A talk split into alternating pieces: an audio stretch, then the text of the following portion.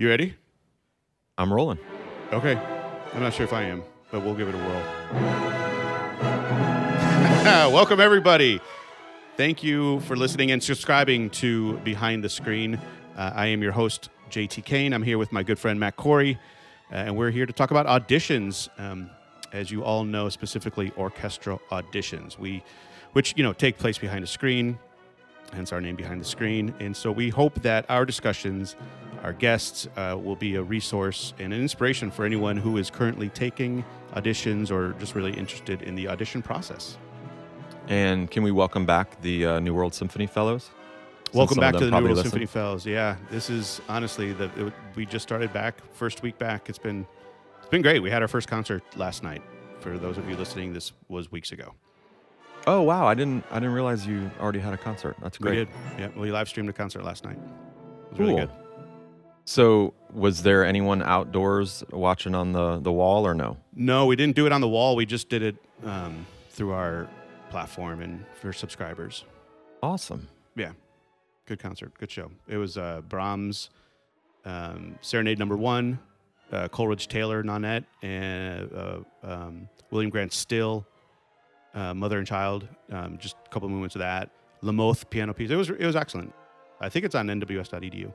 So that's kind of got to be fun then, a little bit for the fellows because they're going to be playing rep that they wouldn't normally get to play Yeah. with their colleagues. For sure. Yeah, yeah. No, it's been yeah. Every week we're going to do a different concert. So we do pre-recorded and live, and and stream it. So Fantastic. Uh, this podcast is brought to you by Insight for the Blind, a very special recording studio based in Fort Lauderdale, Florida, where over 100 volunteers produce talking books and magazines for the blind and physically handicapped so that all may read. See for yourself at insightfortheblind.org. a great organization, and we appreciate them being involved, and we appreciate you, Matt, for for allowing that to happen. Oh, my, thank you. Yeah, we're happy to do it. It's great.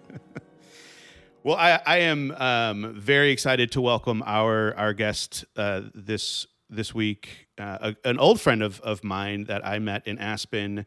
Welcome, Brinton Smith. Welcome, Brinton.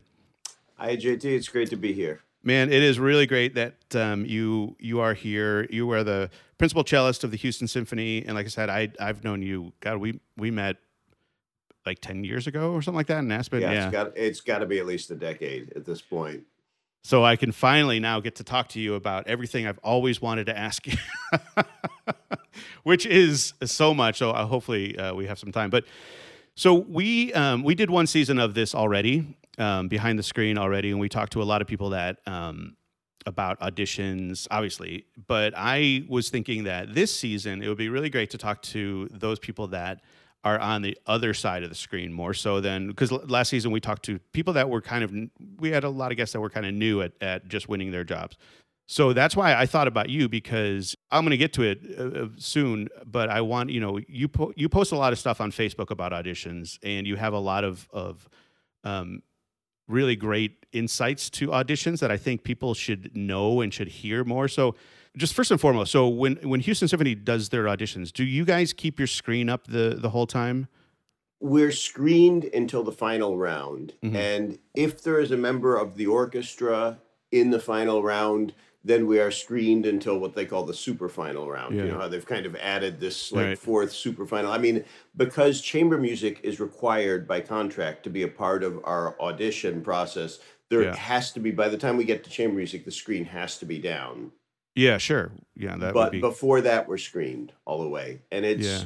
it's a very interesting experience because you listen differently when the screen is up i've found um how so your you like your mental focus is actually slightly different. That's why when i'm having a student prepare when you watch someone play there's something slightly different that happens in the mind than when you're just staring at a blank wall. So that's why when i'm listening to students prepare for auditions i'll often like either cover my eyes or stare off at a wall so i can really focus. It's a slight just a slightly different kind of focus. There's something a little bit empathetic when you're actually watching the person play there's something a little empathetic in the way you listen versus the way you listen when you're staring at a blank wall and i wouldn't have known that if i hadn't lived it Yeah. So I mean, do you do you pref- so you prefer being behind a screen than versus seeing them, or do you actually like to? I mean, if you're listening to like a super finalist, that you actually have to, uh, or you have to have a super final round. Do you prefer do you prefer it being behind a screen so you there's nothing that's going to influence you other than their sound and their music making? You know, at that point, you've kind of weeded. I mean, by the time you get to the super finals, you have everybody can play. Yeah. And then you are looking really for, ah, you're looking for things of fit. For me, I like to at some point know who it is that I'm hiring. You know, as a person to watch them as a player, you know, to see, I mean, because if they have some you know some something if they were doing something bizarre that would be a problem in the orchestra you know physically or some so i i feel like it's been if we've had a process that's been fair and Mhm. completely blind up until that point before we actually pull the trigger i like to know who i'm seeing. However I mean, my stand partner uh, feels the opposite way. He would rather not know anything all the way. And of course you can get into trouble with music directors who just come in in the final round and they tend to be very visually oriented Yeah. um, so they you know there's sometimes if they see someone who looks very expressive they may think that therefore that person is very musical even if it doesn't line up exactly with what you would see behind the screen So that's that's actually interesting because we talk a lot about you know being this with the screen up. So I, I you know New World Symphony, um, we we collaborate with with the Sphinx organization and we do this the National Alliance for Audition Support and we have our audition intensives. And one of the big conversations is obviously keeping the screen up the whole time to to really take away any kind of implicit bias, but that's color bias, right? But what Right. you're referring to is actually a bias based on somebody moving a little bit more, and they, you know, there's a bias like, oh, well, they they uh, they're more musical than the person that doesn't move as much as as that person. So that's an interesting uh, concept too. I never even thought about that. Yeah, I mean there there there are a lot of things in the physicality of how someone looks and appears, and I think you know as we the people who've been on the committee the entire time are kind of they under they they know this player better. You know, if we've heard someone in four rounds, we have a better understanding. But you know, especially and this is the case, and I'm not you know I'm not trying to throw music directors under the bus. Go mean, ahead, go ahead. We, we That that's a whole nother conversation right, but I mean, I find it's true. They they see things from a different angle. yeah, They Yeah. they intrinsically tend to, and a lot of their relationship between the players is visual, not oral, because that's you know they're they're never going to hear someone sitting in the middle of the second violins. They're almost never going to have the chance Yeah. to actually hear them. So they relate to players a lot in the visual aspect and. Every time there's a new music director, there's a little bit of training of the music director that has to happen by the committees. yeah, for sure. So do you do you guys um, do you guys do trial weeks there? Do you have you is that part of the audition or could it be part of the audition process? We have, and uh, we started doing it more. I mean, of course, it's it's kind of default by with principal positions because it's so important there. You, I mean, you you have to you have to know how they play and how they fit in during the week. But it's been great to do. Um, we've done it for some section positions too, particularly when we have two very different people who react in different ways, and you want to get a you want to get a sense of them it's a little bit heartbreaking in the sense Mhm. that you get to know someone even better and one of them you're going to have to send home and you never oh you by that point you almost you want to keep both of them yeah, It's like, sure.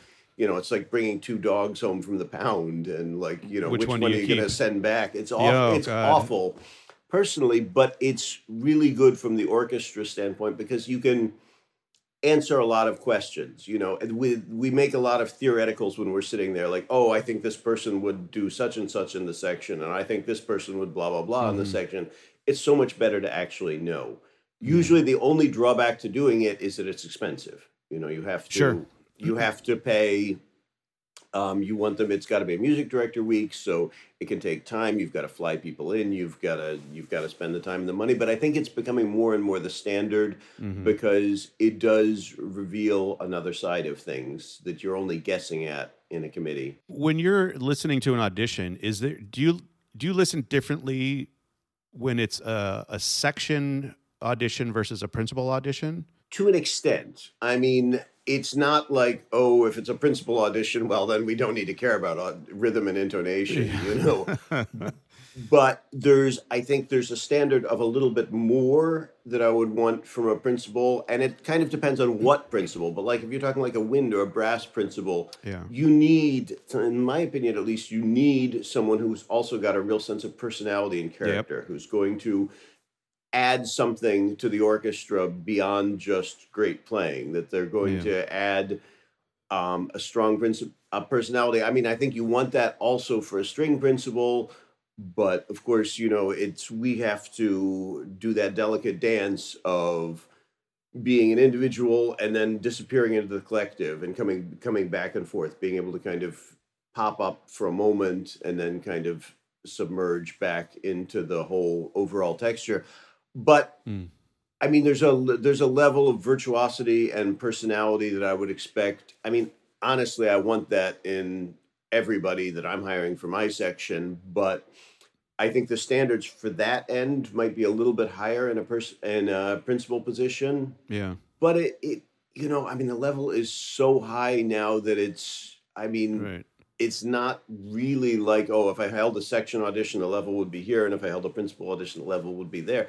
It's not really the case. yeah, Um, because you you anyone can. I- I mean, I I think when you get to your point in your career where you're taking these auditions and you're getting to the final, you could be a principal player. You could be, you know, even if you're taking a section audition, it just kind of, you know, whatever. If the job, it's whatever the job asks for, right? That you're Yeah. taking the audition for. But you, there, I think there's definitely anyone. You would hope that anyone in your section could actually, you know, come in and sit where where you're sitting in, in the principal spot. That's the kind of level that you you want to have. Yeah, and that's actually, I mean, that's what we've had in this in the section in Houston. I mean, we've been hiring people on the level that it's like, you know, I mean, Yeah. I I walk out of every audition at the end of a couple of days thinking, my God, I feel lucky to have a job because Yeah. the level out Well, there that, is- that's what I was going to ask you. So, like, when you when you're hearing these people, does that motivate you to go home and be like, I need to practice some more? it definitely engenders a sense of like this is really hard I'm, Yeah. i mean i think and i think there's a friend of mine told me like an old an old joke of one of the major orchestras where you know the people on the committees would say the the joke was you know the the older i get the better i used to be. This kind of attitude of like you it's very easy to kind of sit on high and say well you know that that 16th note rush there. When you actually have to do this yourself when you actually have to play this way um, or when you've been through that process and you realize how hard it is not just to do it once but to do it consistently and to do it under the pressure of that moment i think you realize what a difficult difficult draining and i mean it's kind of it's the worst process except for all the others in a way Yeah. i mean it's the most fair but it's it's such a difficult process to go through yeah, you know, it's. Um, I remember someone once telling me that was they were in the army, and there's they said that uh, you know their captain or drill sergeant or whatever it was would never ask someone to do something that they couldn't also do. So I think it's kind of the same, and it, it's it's obviously different. You know, drop and give me twenty is is different than you know play play the first opening of Don Juan, but it's the same mentality. Like if you if you're asking someone to to play at a level that um, that you're going to judge them, you you need to also be at that level, right? yeah i want to have at least i mean i want to have the same standards for myself that i'm having for the for the Yeah. Candidates coming Exactly, in i mean whether Yeah, whether good whether they or i meet those standards every time is another yeah. question but we're all we're all trying for the same thing. And that's why i think having had experience going through the process is on the you know auditioning is so important for being a good committee member. Matt, you wanted to say something. I have a question as it relates to this level, the high level that we're talking about in auditions these days, and how that relates to your job as a professor. You know, you teach at, at Rice, so you're in a really great spot in terms of having a great batch of students each year, I'm guessing. yeah It's one of the top schools in the country. But there still are, you know, the Juilliards and Eastmans and Curtises of the world. So every year you're graduating a bunch of awesome cellists into the the world of symphonic music. Is there a job for everyone? And do you often er, think about, as you're evaluating your students, do you have to have difficult conversations with them at any point? Or do you feel like that's not your job as their professor to kind of say, look, you're probably not cut out for Chicago Symphony principal cellist or something like that? It's you know it's an interesting question. It usually at Rice, by the time we're getting the people who are accepted at Rice, um, it's you know it's the same pool of people that are Colburn, Curtis, Juilliard, NEC. Um, so those are all people where we believe there's potential. I mean, that it's usually if we don't believe there there is the potential to be working in music, then they're probably not going to get into Rice to begin with. So, in a sense, that makes it easy. But you have a really good point in the bigger picture because how do you draw this line between you know being idealistic and pursuing your dream and also being kind of realistic um, it's actually for it was actually I think it was for some kind of New World Press uh, thing that I did, but I was sat down and kind of did some back of the envelope statistics mm. of you know okay we have like on an average year there's like how many positions are there advertised in the international musician right. that pay say a living wage like say 35,000 or up um, you know d- depending but you know kind of like full-time ish symphony orchestras I mean, you probably average on average year about 10. Now, how many cellists are the top 10, 11, 12 conservatories graduating each year? Yep. Um, you start to do those odds. Um, you start to figure that out. And of course, the fact that, you know, people who don't get a job in their first year stay in the pool. Exactly. Um, and they keep trying. It is more difficult, I think, than the prospects of coming out of a Division One school playing basketball and getting Yep. drafted into the NBA. One hundred percent. I totally agree. You're talking about about one in a hundred, maybe two in a hundred. It is staggeringly tough odds, and that is something that I think people really need to understand and doesn't you know, you, so many of these people grew up being okay. They're the best in their town, and then they get off Right. to a big conservatory, and they're one of the best in their conservatory, and they don't understand how incredibly difficult this process is. Now, that said, if you don't give yourself a chance to grow, I mean, look, I got lucky. Uh, to be perfectly honest, I got lucky to be in the right place at the right time to win an audition when I was just finishing school as principal in San Diego. It was the right combination of like the right audition where I had just come from playing a concerto, so I could at least I was well set up on the concerto and and they were willing to overlook my real ignorance on the eight on the excerpts and that kind of and kind of give me a chance because they'd had three auditions to fill the fill the job and they were like they were ready to roll the dice on someone Yeah. but I also kind of had a plan in the back of my head, like, okay, you know, I'll do a couple of years of auditions out of school. I stayed in school as long as I could because I wanted to. But I had a good plan, you know, at some point I'm going to sit down and take the LSATs probably, or go in another direction. Yeah, because you you've had you've had a pretty pretty interesting um, childhood and growing up. Um, so you you started college when you you were in Arizona State when you were ten as a mathematician. Well, Or is, explain this a little bit to me. I wish I could. Um, I, I was a weird kid for sure, um, but just you know, weird kids, weird adults. But yeah. it, so my parents were trying to figure out what to do with my education, and I wanted to learn German because my sister and my dad were speaking German, and I was kind of a little bit advanced ahead of the math that they were doing in school, and so it. The simplest solution ended up being for me to just take a couple of university courses in Uh-huh. German and math. Um, when, and I did start that when I was 10, but there, you know, of course, there are courses you could learn when you were 10. I mean, the language is, you know, you can Well, do yeah. when you're young, mathematics. Better better to do it when you're young. Sure. Yeah. Yeah. Um. So, and then when I was about 14, it came to like a crisis point of do I want to go to high school or do I want to just drop out and go to college. And it kind of comes back to what we're talking about because my parents, uh, my mom's a musician, and they had grown up around musicians. They all their friends are musicians, so they knew how difficult this business was, and they wanted me to have a degree in something else.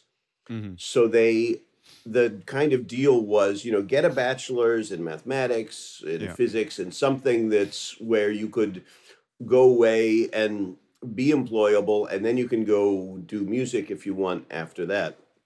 So I ended. So I dropped out of high school and I did my bachelor's in mathematics, um, and I graduated when I was seventeen Yeah. and then I kind of then it was kind of more more of a music focus. Um, you know, it doesn't doesn't help me count through seven measures of rest. I still get lost if I'm paying attention. But the best thing about that was the feeling of knowing that I could walk away, Yeah. know, oh. knowing that I was there by choice, knowing that I am studying music and I'm doing it because I love it and I'm interested in this, but I know I could do something else if I wanted to. And that's really empowering in a way. Sure. You said right out of school you won San Diego. Uh, How many auditions have you have you taken over your since bef- you know since Houston? Oh, I think it's got to be at least 40. Um, Yeah. uh, yeah. I mean, because I took San Diego went bankrupt in my second year there. So it was kind of a mixed blessing. And then I was thrown back into the audition scene without being, without really understanding what it takes to win an audition, without understanding the kind of level of detail work. And I kind of thought I was just going to show up and impress people with a Dvorak Yeah. concerto and get jobs. And that was not the way the world was working. So, um, and then I went to I after a bunch of auditions, I went to another principal position in Fort Worth, and from there took a bunch of auditions over the years, kind of gradually moving into different things. Um, and then finally, I mean, honestly, it took like eight years of learning and practice to get to the point where I could really put together a solid section audition um with you know kind of bulletproof section audition um and I got into New York Phil and spent about three years there, but also realized that wasn't the direction I really wanted to go in my career. Uh So I started tracking principal jobs in warm weather and um, yeah. you know watch, watching watching that but it's a really educational process actually and Yeah. I mean one of the things uh, one of the things i tell my students now is i mean i hate the audition process of actually Mhm. showing up on the day and playing for people and having someone pass a yay or nay judgment on your playing that's in some ways you know semi arbitrary that's an awful process but i've actually learned so much about playing my instrument and about music from the process of preparation of the excerpts Mhm. when you really start to get into it i actually began to love the preparation process Oh, interesting. Yeah. It's fascinating to me like that, you know, you're in New York, Phil, you know, huge organization, you know, people that are in college are probably that's one of the places that they're like, I want to be in New York, Phil. And then you you th- thought, you know, you realized that this isn't for me. You know, and I think it's important for a lot of people that are out there like, you know, don't, you know, the grass is not always greener on the other side, you know. So it's it's an, it is it is interesting because you know, I when I was growing up, you know, in one in playing viola, and I was like, well, I'm going to be in the Chicago Symphony. That's that was my goal, right? But didn't work out. Okay, but but still, it's it, it's it's good that to to hear that you know New York Phil, maybe you got there, and it was like, well, this isn't all it's cut out to be. It's okay to to not be, to not be in this place because maybe it's not it's not the the best place for you. You have to determine that. there's a whole nother part of it. I mean, we're so focused on winning the job, Yeah. uh, you know, on getting there. But the second part is what is your life after you get there? Mm. What is your musical life? And actually, like for instance, in New York, it's a very difficult place to put together a musical life because all the musicians in the world are there. So Yeah. if you want to have concerts outside of the orchestra, if you want to have teaching outside of the orchestra, if you want to kind of supplement your life in the way that I think is so important for anybody in an orchestra to do, it's it's a very difficult place to do that. Um, Mhm. You know, I used to joke with my wife. Um, I said, you know, I go to work every day in Avery Fisher, and I see all across the street all those kids at Juilliard practicing to try and get into the New York Phil, and then I come home every night practicing to try and get out. Which is not to say that New York Phil can't be a great job. I mean, it just Right. it really depends on the person. I mean, it's it's not. It's about what you want and what kind of musical life you're looking for personally. Yeah, that's that's really good good advice. At what point did you decide you didn't want to be a lawyer? Like when you ruled that out? I mean, as soon as I got a job, that was a that was a backup plan of like if I can't get a job. I mean, I was. It's just because it. I you know that was the part of GREs that I scored the best on, and I was like, I'd probably do o- maybe do okay on the LSATs. So I mean, I that was just kind of like okay, there had I have to have a deadline at some point where I decide I'm going to do something else. I mean, I can't. Um, and that that was just kind of a mental thing you know, I guess I didn't entirely answer your question going back about you know making this judgment, but you have to. wh- What I tell my students is, you can't control the outcome of an audition. You know, we Mhm. spend all our Right. time self-focused, thinking like, you know, if I only do this and I only do this and I only do this, then I'll win the audition, and that's just not the way auditions run. I mean, the truth is, there's that those are the things you can do to maximize your playing and your consistency but you can't control who else is in your group who else is you know did you play right after lunch when people have really good concentration? Did you play did you play after this already 27 people passed into the semifinals and their standards are getting super tough because they don't want to pass a 28th person? You know there are so many individual circumstances. You can't control that. All you Right. can control is are you getting better and do you keep showing up?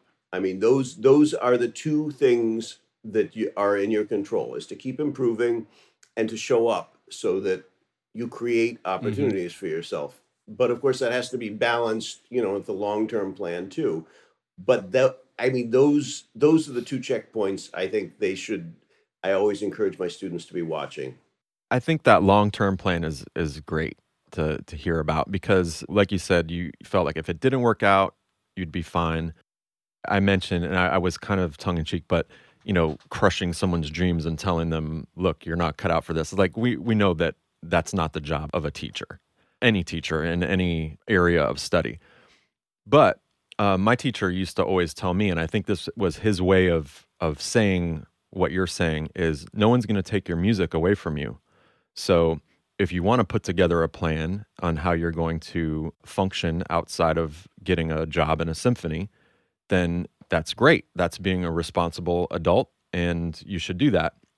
No one's going to take your your playing away. So if it turns out like it did for me, like it did for JT, that at some point the, playing and the serious preparation for auditions kind of tapers off because you're doing other things and you're making a living, that's okay too.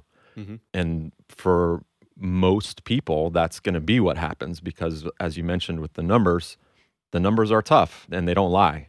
So, Yeah, and it's not just about talent. I mean, some of the most talented people I've known are not necessarily the employed ones or the ones that have found the most Yeah. easy path to employment. I mean, there's a certain kind of mentality that auditions I think favor, and so it there's there's so much into it, and I just and and as you guys can kind of attest there's a lot of interesting things you can do in your life in music too that aren't just playing in an orchestra section there's a lot of interesting ways to have a musical life and to do something meaningful and or to have another life and keep music in in your in your life Yeah. so there's a lot of different paths um, and you just i think you have to be open but i think the most of i mean it's not our job to say like oh you're never going to make it but it is our job to say hey look at this landscape and understand the realities of the numbers. I mean if i'm coaching you know a bunch of uh, division one basketball players i also think it's my you know it's their responsibility to make sure they get degrees in something knowing that a lot of them are not going to play in the nba for you know for 20 years One of the things that that I always thought about when I was uh, trying to really kind of make it, you know, it was when I started becoming a personnel manager, kind of on the side. Um, I thought, well, eventually it was like, well, how am I best going to serve this you know the this industry that we're in and and for me it wasn't by playing anymore you know i thought for me it was going to be let me help those that are actually doing the work in the grind and let me help them become become better and help their lives become easier. So that was the that was my reason. And it's worked out. It's been so far so good you know but thank thankfully I, I was able to to do that because then i got an injury and i, I had to stop playing um, for a while. So but you know I, you know we were talking about um in in in listening to an audition. What is it about someone? What is it that you hear because I always hear someone saying, "Well, they had some, they had just had that something special." Let me be cynical here for a minute. Please um, do. There is um, because my experience is that there's a lot of revisionist history on committees, um, in the sense that the discussion process. Everybody on a committee, they're colleagues. They have to work together. They mm-hmm. have to go to work the next morning together nobody is going to die on the sword, or almost never is somebody going to die on the sword of like, no, this candidate is the right one, and screw you guys. Um, this yeah. this is this is I'm not going home. This is not. It's not Twelve Angry Men. There, okay. Mm-hmm. It's it's people try to come to consensus, and I find during the discussion process, if we had a you know a slight difference between two candidates often that by the end of the discussion process, one of those candidates was amazing and the other one was nah, not really. Um, it then just it becomes a little bit amplified, and there's a little mm-hmm. bit of revision in terms of like you know you so you hear after oh this person was amazing and they played a perfect audition. Well, okay, you know, bull. I've never heard a perfect audition. Right. What is a perfect audition? How do you how do you quantify that? Yeah, I mean, you there, there's no such. I mean, what is perfect in music anyway? It doesn't. It's it all doesn't, arbitrary. Yeah, it doesn't mean something. I mean, it they didn't commit any errors, maybe, but you know, honestly, people, everybody, you don't think that perfection is the way to getting hired. It's not. I mean, but okay, having said that, somebody who's both polished and exciting musically um, somebody who's just like where you're just like wow i can't believe this person wants to be in our orchestra. Mm-hmm. then yeah that's a that's a great audition. And we have had those things where it's like wow this is you know i would feel what a privilege to go to work next to this person. But the thing about the audition process is we like to pretend like it's very clean and very scientific and that you know okay well this one was an 8.9 and this one was an 8 0.0 but it, this is not like the this is not like the 100 meter uh, sprint uh-huh. this is where you know you measure this one is a couple of hundredths of a second faster this is more like gymnastics or something where there's a very you know every judge has their own somewhat subjective criteria and yep. really honestly what it is is like you're given a bowl of fruit and you're like okay here's a banana an apple an orange a pear rank them yeah. And and you're like, well, what, what, how? Only one of these can go on to the next round. It's like, well, I like this about the banana, and I like this about the orange, and I like this about the apple, and the uh, they they all have good and bad qualities. And I mean, past a certain okay, there's like a certain amount, you know, twenty percent maybe that that's like easy to say, like, okay, that's not going to work. But yeah. there's a vast, and then there's like you know twenty percent where it's like, okay, they're a great player, that's easy but there's a vast middle ground where it's like this person is very good but or you know i really like this but and it's not a, it's not a clear cut process. It's mm-hmm. a it's very difficult and that's why you both have to keep improving but you also have to keep showing up. Yeah. No that's that's great to hear. And and i i love to hear it when we have um, our guests on that that that say you know you're not going to get cut if you make a mistake. Keep going keep going keep you know just let them know that that okay well yeah i made a mistake but here's what else i, I can improve. I can do this. At new world fellas come back from an audition and i was like oh hey how did it go? I got cut after the first round. Oh no what happened? Well i missed a note well, no, probably not because of that, but maybe because you missed a note and then you had this soul crushing moment where you couldn't continue. You're 100% correct on this. And this is my own experience, my own lived experience, and from my students and from listening on audition panels. The reason you think you got cut is not the reason you got yeah. cut. I mean, it's almost never, you know, we all think, oh, I just missed that shift. No, nobody. I mean, if you if you miss every shift, You're right. then yeah. But if you miss one shift, I mean, we literally don't even think about it. It's like, okay, I you know, so so what? It's so people go home and they're thinking like, oh, you know, I played this note out of tune, and it's actually, well, no, you were rushing everywhere, or you know, Yeah. oh, like you didn't vibrate somewhere. It's different things than we think it is. Uh, Yeah. Almost always honestly, some of the best auditions I've played have been the ones where I went in and screwed up early, and then I'm then there's this incredible weight that lifts off you. Like, oh, I'm I'm dead anyway. I may as Yeah. well play and enjoy music. I may as well try and try and make some pretty sounds before I leave the stage. Right. Do you think though, like, I mean, because again, like people were like, "Oh, they asked me to do something over again," and I knew that it, that it, I was done. But I, in my opinion, and I from what I've what I've heard from other people is that when you when uh, when uh, someone gets asked to do something again, it's because they are the the panel is interested in hearing them, maybe to do something different, try it differently, see what they can do. committee time is precious. Um, Yeah. We're always up against the clock. And um, if somebody cuts you without hearing all the excerpts, okay, that could be a bad sign. Yes. That that could be telling you, um, it, unless they're doing that for everybody, it could also mean that they're like decided that the li- the list was too long. But you know that sometimes, okay, then you have to figure out if you're getting cut after three excerpts and everybody else is playing six Yeah. then you have to figure out okay what signals i sent out some bad signals uh, in my playing in those three excerpts i need to figure out what that is somebody is willing to spend committee time to ask you to play something again they are being your advocate they Yeah. are they are saying hey i hear something really i really like in your playing and this issue is going to get you cut otherwise i'm trying to save you Yeah, that's great. yeah, that's literally what it is. They're advocating for you. You should that's the best sign. But then the one thing is really, really try to do what they're saying, even if you exaggerate it, because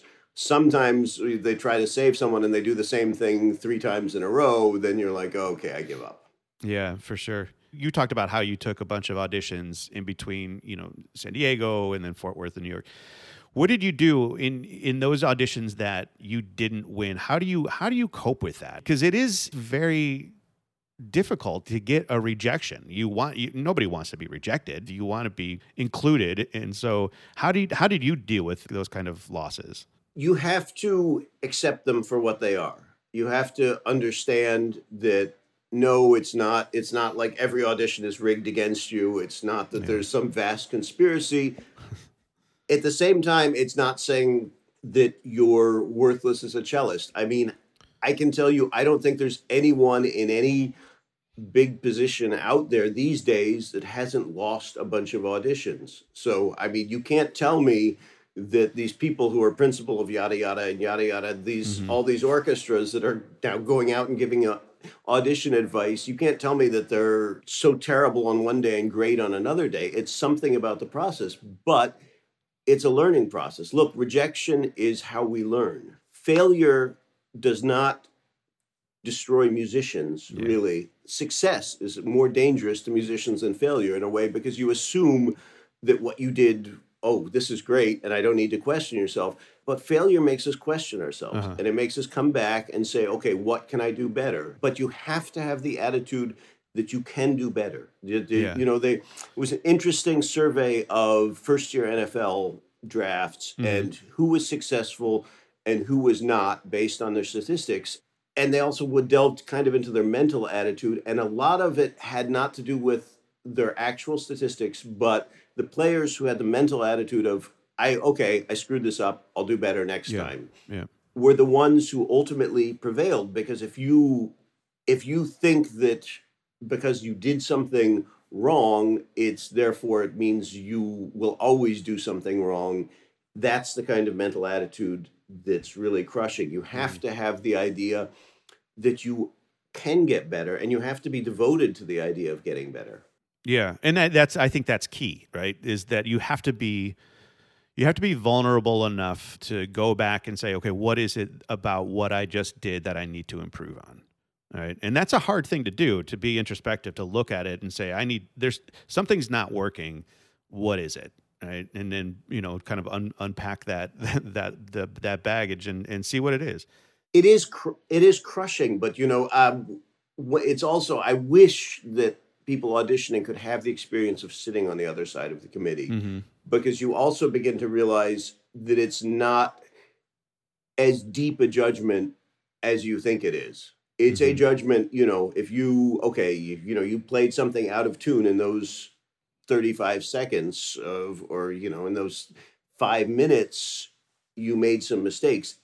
It that's not a judgment on your potential, on your artistry, on any of that. It's a judgment on those 5 minutes. And your Right. goal is can you improve those 5 minutes? Yeah. You know, so I talked about um, your posts on Facebook. If you don't mind, I'd love to read it because I think it's so important. You actually posted it twice that I looked. I mean, I, I did some some deep research on on this. So you said on on May 14th, 20, 2018, and then again almost a year and a half later, September 22nd, 2019. Here's the post. It's, you said, uh, We start three days of cello auditions today. I have more students and friends taking part in the process than I care to think about. The audition process is not designed to advance the best musician or even the best instrumentalist. At its best, it only advances the people who played the best audition at that particular moment with that particular repertoire. This is not sports. Having to order different musicians with different strengths and weaknesses numerically is like being asked to rank a bowl of fruit. Choosing a new colleague this way is like choosing a spouse through an evening of two minute speed dates while wearing a blindfold. It's the worst system except for all others, and it is painful and somewhat soul crushing to take part in it on either side. It is inevitable that some great qualified cellists who have invested their hours, their money, and their souls to play for us will be sent home discouraged and unhappy. It takes incredible bravery to take part in this system, and every player who does has my respect and gratitude. Remember the words of Kipling triumph and disaster are both imposters. We need jobs, of course, and, and have to do what it takes until we find one. But we didn't go into music to find a job. We went into music because of what it means to us in the world. Guard and protect that belief and that passion. Remember why you play and never stop learning or trying to improve, even if you win. Many musicians are destroyed by success, but no one is destroyed by failure. If there is any lesson to my own career, it is that every failure is temporary. Play without regrets, play music. We are rooting for you. That's amazing. That is like seriously one of the best posts I've ever read. And I, I remember reading it for the first time. And I, I think it's it's important to hear that someone in your position, you know, as a principal who is who is behind the screen listening to these candidates is is of this mind in that you're not the only one it is we, people are rooting for you you want to find a call you don't want to you don't want to do these auditions all the time you want to find the best candidate and you are everyone behind that screen is is rooting for those people playing We really are. I mean, no, you can imagine what it's like to sit there. You want to get excited about Yeah. a player. You hear someone with some qualities you like, and you you want them to do well. Besides the fact that there's always people we know, uh, we don't know who they are when they're playing, but you know we. It's such a tough process, and just even for uh, just even the sympathy for fellow cellists, for fellow instrumentalists who have to go through this process because it is a really tough process. Yeah. And at the best, you know, you have 100 people show up. At the best, one of them at the end is happy. yep And everybody else, it, are there 99 other losers? No. I mean, it, that doesn't Right. mean anything. It It's a, just like a competition, it is a path in your career. It's an obstacle. It's something you can learn, you can use to better yourself. But understand that we know how difficult a process this is. you went through it yourself Yeah, I mean, we know that the fact that you get cut in the first round doesn't mean you're not a worthy player, um, because we've, you know, most of us, it's a lived experience at this point. yeah I mean, sure. and the level is higher than it's ever been. The level is unforgiving, and the process is about finding reasons to eliminate people in the beginning because Mhm. it has to be because you have you know 60 to 100 people and you have to somehow narrow that down to 10 people to 5 people so the only fair way to do that is to say, well, okay, this person, you know, intonation and rhythm are much less subjective than other things, so they become kind of the the benchmark for the early Yeah. rounds. But it means something in terms of the audition, but it doesn't mean something in terms of your life in music, other than if you happen to win a job. Yeah. I dug in a long time ago about not joining Facebook, but if uh, that's the kind of content that I was getting on Facebook, I would I would have reconsidered. That was really really beautiful, and uh, I see that you're a man of exquisite taste. There's two things I noticed. Are those uh, Sennheiser headphones? Yeah, Okay, and then also you're the first other person I've met that has an Ember mug. I got mine for Christmas. I was thinking I should get the Latte Larry's. Uh, the, if you're not uh, familiar, the Ember mug is a it's like a smart mug for your coffee that keeps your beverage at the proper temperature. Oh my God. Yeah, I was Yeah. noticing yours because you you've got a Matt, you've got a travel mug, right? I got the travel one, yeah, because I'm Yeah. on the move, man. you. Well, yeah, we, yeah, we all know that. You're You you're know a that. mover and a shaker. We yeah. hey, so like actually, you know, for for those of you listening, check out Brinton's uh, Facebook page, but also check out his his website, brintonaverilsmith.com. Um, and I'm I'm also I was sorry to hear about your dog, um, Kaya. Yeah, yeah, but that was that her. Yeah. yeah, Yeah. it's always so tough. Yeah, and um, had, did and I also read though you had two opossums. Did one of them really get hit by a car? Yeah, I buried Ugh. buried an opossum this month too. Oh, my God. Um, though they they weren't exactly mine. I was just feeding them. Yeah, they were very cute though. So what's next for for Houston Symphony for you guys? Because it's obviously been. Uh, when was the last audition you guys had? I mean, it would have to be pre-pandemic. I think we did something in January or February. I think it was a wind audition. Okay. And it's interesting. We don't use mixed committees in Fort Worth, and some people uh, in, in Houston. Some people feel, um, some people prefer them. Some people don't. For me, I feel uncomfortable sitting on like a woodwind or a brass committee. Sometimes, I mean, I can, I hear something in terms of general musicianship, but I mean, the, it's so nuanced Yeah. and so difficult that I I would prefer that the people making that decision are people who really know the intri- Mhm. intricacies of the instrument. Um, but this is a very difficult time because we yeah we had our last audition probably January and we're we're a year later Yeah. and we're still probably not looking at having auditions for another year. So have you talked about any sort of virtual auditions, like doing like um, like first round, doing it um, like just audio kind of audio file, and then and then uh, choosing a, a second round people for for live interviews or anything like that? Has that been discussed? honestly this is this is what this would be my dream if there's one thing i'd like to change in the orchestra industry it's this the way auditions are conducted if you Mhm. imagine like for a cellist it's two plane tickets Yep. hotel Yep. Probably rental car or some kind of ground transportation you spend close to a thousand dollars to play for five minutes Mm-hmm. Yep. for most of them i mean at least half the people are going to and why i mean because wh- why with the technology that we have with, with with what we've seen that we can do now okay so there has to be a fair way to make sure that people are not editing their recordings you know to make sure that it's a representative Right. live sample but why couldn't we for example have every union local have like a same setup of the same microphone the same placement and you can go to your local union office and Oh, record an audition or something like that some Yeah. kind of standards where you where you play live with a certain setup and they record it and then because the other thing is there's fatigue that are on a committee. When you're hearing your 50th 60th audition you know this i mean if you're personnel managing days you know what it's i mean Mhm. the committees you're dragging and you don't have your best ears if we could hear 20 30 auditions you know or stop. Everybody listens to the auditions they stop when they're tired they come back and or even to be able to back up a recording and like you know i thought i heard i mean because i've had instances where someone asked me like what what what happened in la mer and it's like i'm sorry i was coughing during your la mer and the excerpt lasts 22 seconds Yeah. and so i heard like 11 seconds of your you know to be able to back up to be able to compare this is a more rational fair way to do things then you get down to maybe 20 semifinalists Right. you bring them in Yep. and you spend time with them you know every one of them you let if they screw something up could you play that again could you do that um, you know or i don't you know express i didn't like the way they did this could you do it this way because ultimately flexibility matters way more in for what we're actually doing in the job than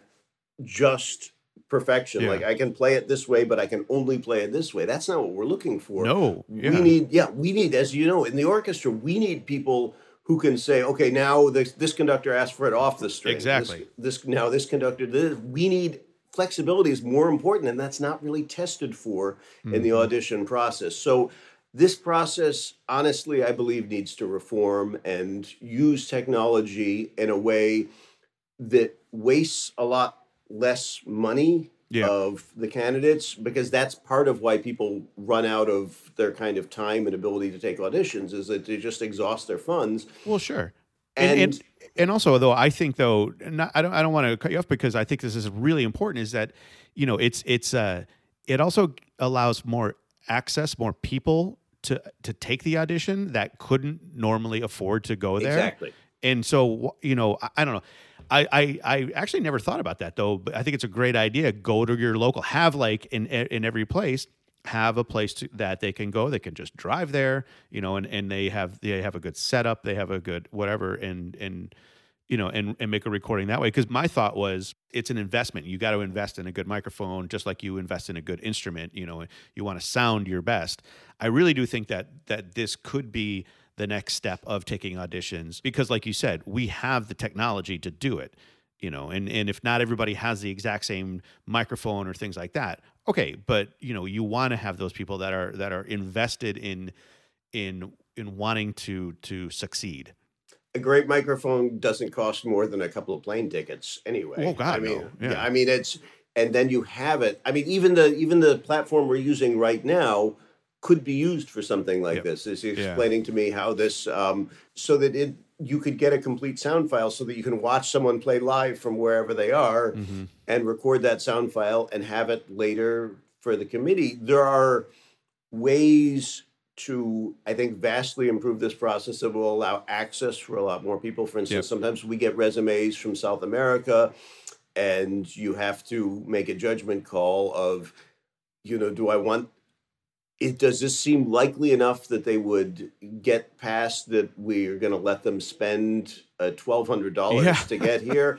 Or are we doing them a favor by not inviting them? You wouldn't have to make those kinds of you wouldn't decisions have to. yeah exactly. No i think it's and I, i've talked to some some other people about it and there are a lot of orchestras i think that are, are reluctant to do it. Um, they just no we have to we, it has to be live all the time. And i push i'm like well but why? Well because I, it just does okay but that's not an answer right really give me an answer why it has to be live oh because the sound quality is better but like you said you know if there is a place where they could go and have everybody you know you have the same kind of thing i think it's Yeah, uh, and this is just for the prelims. I mean, what Yeah, are just the for the prelims? prelims, right. Anyway, the prelims are you know basic level of mastery of the instrument, rhythm, intonation, all just basics. I mean, these are not things that I need. I don't need to hear how their instrument sounds in the hall, just to just right. to know whether I'm going to pass someone on to the next round. Right, like you said, you have the object- objectionable, you know, rhythm, uh, intonation, you know, those kind of things where you can you can actually tell, okay, well, this person, I I want to hear a little bit more of from them, or or not, you know. And it would also save us from having to screen resumes, which is kind of another heartbreaking part of it, where you have to, you know, somebody could be a great player and they don't, the resume doesn't reflect that kind of experience. And so you have to tell them, no, you can't have an audition because we only have this long to hear people. We only have this many slots. It could fix a lot of the parts in the process. I hope when we start up post pandemic that this will be one lesson we learned from all the remote technology Mhm. that we've been exploring Yeah. from this because it bothers me. I mean, every time I have to, and I I always try not to cut people off early because I just I think to hear less than five minutes from someone who's just flown across the country to play for you Yeah. is just ridiculous anyway. But it it just it just breaks your I, the whole process is frustrating, and this would make it better for the committee, and I think fairer. And ultimately, I hope this is the way we go. Yeah. Well, Brinton, I want to thank you for for being on today. I know I know you got to run. You've got a concert this afternoon. Yeah, got a concert lesson, Um, yada yada. Yeah. But it was really great to talk to you and uh, and to pick your brain about this because you are definitely an advocate for for those people out there taking auditions, and it's good for them to hear. It's not people sitting behind, you know, doing the uh, the, the gladiator style thumb up, thumb down, you know, kind of thing. The people behind the screen are rooting for you, and I and I think it's important for for everyone listening to hear that. People like me are the rule much more than the exception. I mean, Yeah. we've all been there. We're all musicians. We all know what this process is, and we don't like saying no to people. It's it's an unpleasant process, but we want you know that there is, you know, you can get better and you mm-hmm. can and you but also know that your result on a given day reflects a lot of things beyond your own performance too. Yeah. I mean, there's you know, it's one thing we didn't talk about is you know the who in the little group of five or six you b- between votes. I mean that that matters too. You know Yeah. where where you play in the day. There's all kinds of things. So We'll we'll have you back. You yeah. we'll, we'll we'll have you back. We'll talk more about that. Yeah, when we when we have more time. But but again, uh, yeah. Thank you so much for being here. Again, go go to go to Brinton's website, brintonaverilsmith.com. You got some beautiful recordings on there, um, and check out your Facebook page.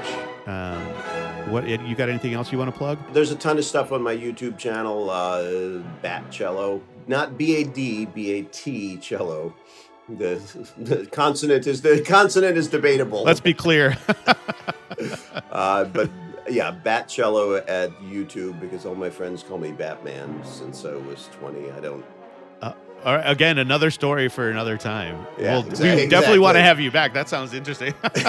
well, look, everybody, thank you so much for for listening and subscribing. Brinton, thank you for being on the show, and uh, you know it's great to see you. Um, I'm sure I'll I'll see you uh, on Zoom soon enough, um, coaching our our New World Symphony uh, fellows. But have a great concert. Great to see you guys. Have a good day.